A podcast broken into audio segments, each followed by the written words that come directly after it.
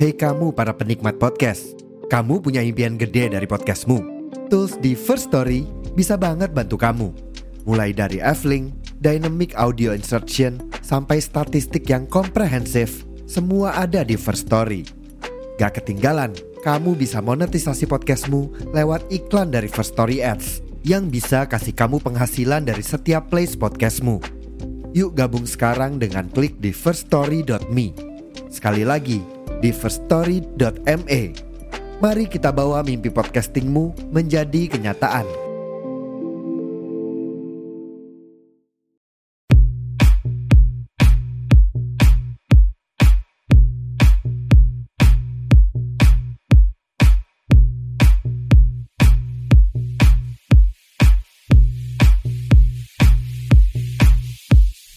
Assalamualaikum Bu Ibu tercinta. Selamat bulan November.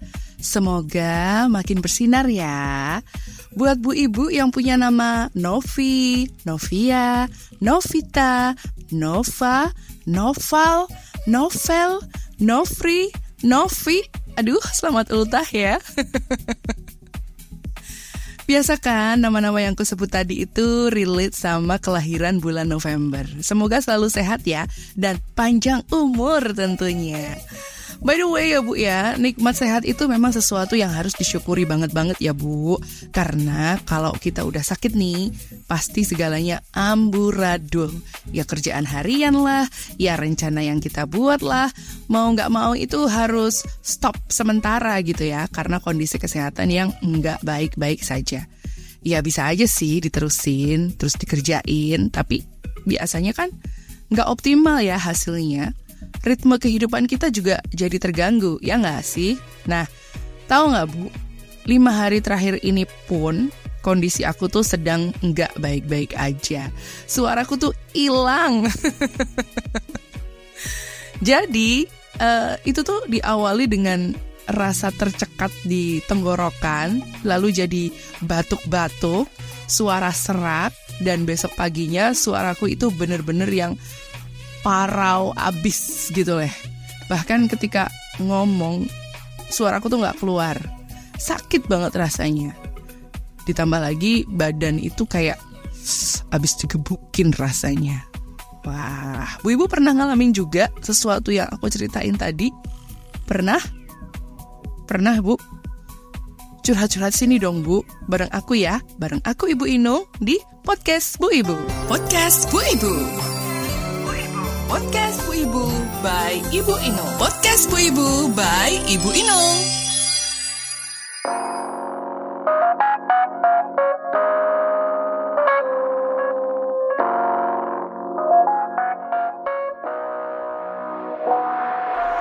Bu Ibu, aku itu punya riwayat batuk berdahak akut yang sampai bikin sesak nafas. Jadi kalau aku udah ketularan batuk, aku tuh sebenarnya was-was banget gitu, khawatir banget. Apalagi kalau dahaknya itu tuh udah kental banget, susah dikeluarin gitu. Jadinya sesak nafas. Sebenarnya aku tuh nggak ada riwayat sama sekali dengan asma ya, nggak ada riwayat asma sama sekali.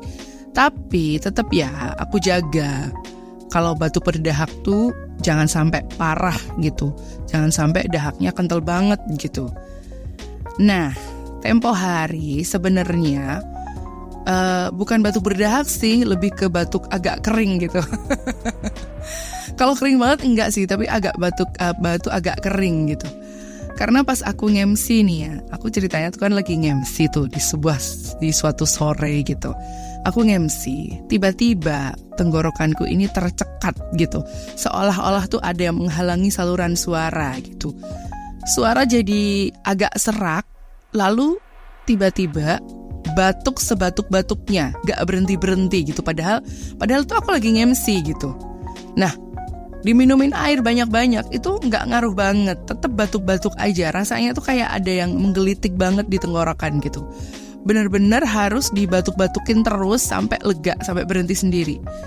Aduh itu experience yang enggak banget sebenarnya karena aku kan lagi ngemsi gitu loh tapi setelah atur nafas yang benar alias uh, dikurangi ya paniknya alias nggak dibikin panik uh, berkepanjangan gitu. alhamdulillah bisa lancar lagi. Meskipun bentar-bentar dehem-dehem gitu ya, kayak gitu. Pas giliran aku nggak ngomong, aku minum air banyak-banyak. Jadi ya alhamdulillah sih tetap bisa lancar MC-nya dan suaraku masih normal aja kayak gitu. Cuma aku heran aja sih kok bisa gini ya. Apa karena ruangannya yang terlalu dingin karena AC? Padahal sebelum-sebelumnya tuh juga biasa aja gitu di ruangan ber-AC aku tuh. Atau memang hawanya yang panas banget jadi ngaruh juga ke fisiologis kita. Tenggorokan jadi kering misalnya. Atau mungkin karena aku kurang pemanasan vokal ya sebelum MC. Aku nggak tahu juga. Yang jelas rasanya itu nggak nyaman, nggak nyaman banget, sakit gitu loh, tercekat gitu. Nah, seketika itu aku inget juga ada sesuatu yang kayaknya bakalan bisa bantu melegakan di saat kondisi seperti itu. Apa? Bu Ibu tahu kira-kira? Iya, aku makan kencur. Mungkin Bu Ibu bertanya-tanya ya, bertakon-takon. Hah? Makan kencur? Gak salah tuh. Kan kencur tuh dipakai buat bumbu masakan. Emang enak dimakan gitu aja. uh, gimana ya? Biar gak penasaran, aku mau ceritain deh experience aku makan kencur ini, oke? Okay? Bu Ibu pasti udah familiar sekali kan dengan kencur? Kalau yang di kawasan Sunda itu nyebutnya cikur ya Bu ya. Ya, kencur sama cikur tuh sama aja sih. Kalau Bu Ibu familiarnya dengan kencur atau cikur itu biasa dipakai buat bumbu masakan, ya. Iya, betul, betul memang betul itu. Kencur yang biasa kita pakai sebagai salah satu bumbu masakan di rumah beberapa hari terakhir ini bisa dibilang jadi bestinya aku. Jadi ceritanya aku tuh batuk kan, nggak terlalu parah sih, dan nggak yang ngikik banget gitu yang gitu-gitu terus tuh enggak. Tapi pas pagi harinya, pas aku bangun tidur, suaraku tuh udah parau banget, asli parah banget gitu, hampir hilang suaranya. Kalau disuarakan tuh serak, ada bassnya, tapi kadang-kadang tiba-tiba jadi melengking banget gitu loh dan tercekat di tenggorokan gitu. Suaraku tuh parau, parau. Suaranya jadi berat dan jauh banget dari timbre asliku yang sebelumnya. Buat ngomong susah, sakit, kadang disertai batuk-batuk karena seperti ada sesuatu yang selalu menggelitik di tenggorokan itu. By the way, aku udah minum obat juga ya. Aku minum Ambroxol, itu obat batuk berdahak. Terus aku juga konsumsi degirol juga buat menyamankan kerongkongan karena buat nelen tuh agak sakit ya. Aku sebut ini bukan karena aku lagi promosi obat enggak ya. Aku jujur aja nih apa yang aku pakai gitu, apa yang aku konsumsi. Terus nggak lupa aku uh, pakai vitamin juga ya, minum vitamin juga biar uh, imunnya aku tetap oke okay, gitu. Tapi sakitnya itu kok nggak habis-habis gitu ya ditambah lagi badan tuh rasanya kayak abis dikebukin pegel semua bahasa Jawanya itu jarem wah. Jarem kabeh saawakku bu. Jadi aku tak berdaya gitu. Badan lemes ngomong susah kepala pening. Komplit banget deh pokoknya. Masih untung sih nggak demam. Ya ini ya yang aku syukuri. Meskipun aku sakit ya aku untung nggak demam gitu. So aku putuskan buat keroan ya. Siapa tahu kan karena masuk angin gitu. Dikerokin kan biar anginnya keluar semua gitu kan. Terus aku uh, minum obat Terus habis itu aku tidur Sambil berharap mudah-mudahan pas bangun nanti Everything would be much better. Ya lumayan lah. Uh, Aku tuh tidur 2 jam gitu kan Habis itu tadi uh, ritual itu tadi ya. Dan setelah bangun iya much better sih iya badannya.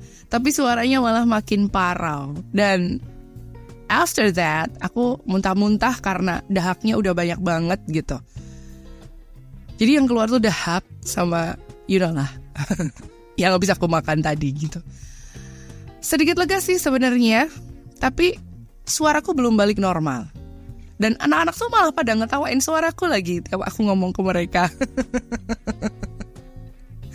Terus aku inget kalau batuk kering itu kan biasanya orang-orang pada makan kencur tuh buat melegakan tenggorokan gitu. Nah, kemudian aku lihat nih ke kulkas. Eh, ternyata masih punya persediaan kencur, alhamdulillah gitu ya. Lumayan lah ya buat dikunyah-kunyah gitu. So aku kupas lah itu kencur, aku cuci, terus aku kunyah-kunyah. Bayanginnya kayak Yura Yunita ngunyah kencur sebelum nyanyi ya. Habis itu jadi merdu gitu suaranya. Mungkin Bu Ibu bertanya, emang kuat Bu Inung sama rasanya? Kan kayak sengir-sengir gimana gitu. Ya dikuatin toh Bu. Dikuat-kuatin toh Bu, ini kan obat ya istilahnya ya. Sebenarnya sih kalau menurutku uh, in my opinion, rasanya itu masih friendly sih kalau di aku masih friendly lah ya. Kalau boleh aku deskripsikan ya kencur itu uh, pertama digigit itu teksturnya renyah, crunchy gitu ya, bukan yang crispy ya, tapi crunchy gitu. Terus uh, begitu keluar sarinya, aromanya itu otomatis langsung menguar di rongga mulut kita gitu loh. Aromanya ya sengir-sengir gitu, khas kencur ya, cuma ada hin hin pahitnya sedikit gitu.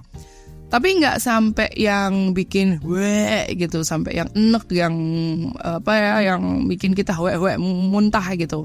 Itu tuh enggak sih.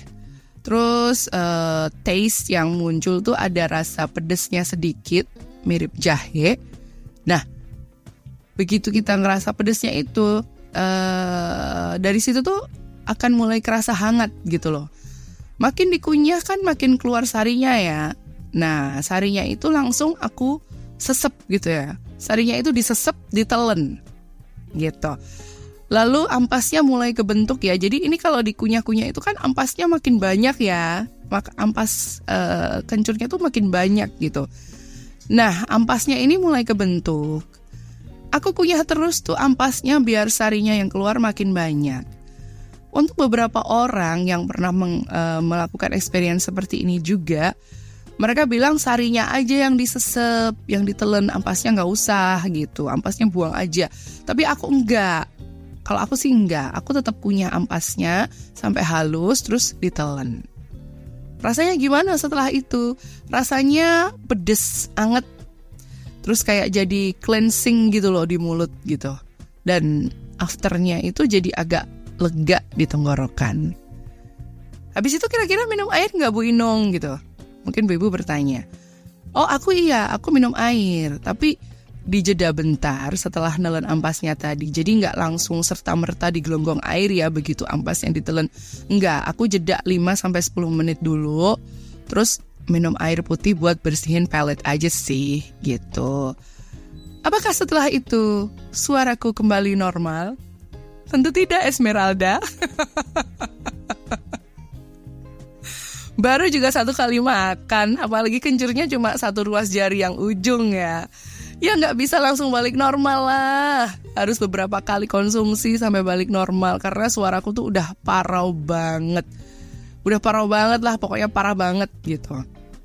Jadi paling nggak bisa 3 sampai 5 kali sehari itu ngunyah kencur dan itu masih kulakuin sampai sekarang Bu karena suaraku saat ini sebenarnya itu belum balik normal banget. Jadi aku bau kencur deh.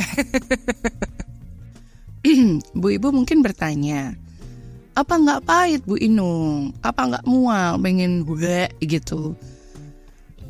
Tahu nggak Bu, salah satu tetanggaku yang tahu kalau aku sedang terapi kencur ini tuh ngaku kalau dia itu nggak kuat kalau dimakan mentah-mentah gitu kencurnya. Uh, mending direbus gitu, terus diminum gitu. Ya itu bisa juga kok bisa juga. Misal bu ibu nggak kuat buat ngunyah kencur mentah, alternatifnya bisa dikeprek atau dipotong-potong lalu direbus. Nah kalau udah mendidih dituang ke gelas dan diminum.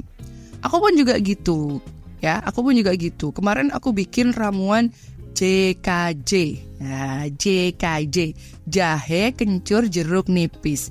Jadi jahe dan kencurnya aku kupas, terus dicuci bersih, terus dipotong-potong, terus direbus. Nah, kalau udah mendidih dan dituang ke gelas, Baru deh aku kasih air perasan jeruk nipis. Nah, jadilah JKJ. Jahe kencur jeruk nipis. Rasanya seger loh bu, anget itu udah pasti. Karena jahenya ya. Lalu ada pedes khasnya kencur dan uh, rasa asem-asem gitu dari jeruk nipis. Aku minumnya hangat-hangat ya, meskipun dibikin dingin juga bisa gitu. Dan itu membantu banget melegakan tenggorokan.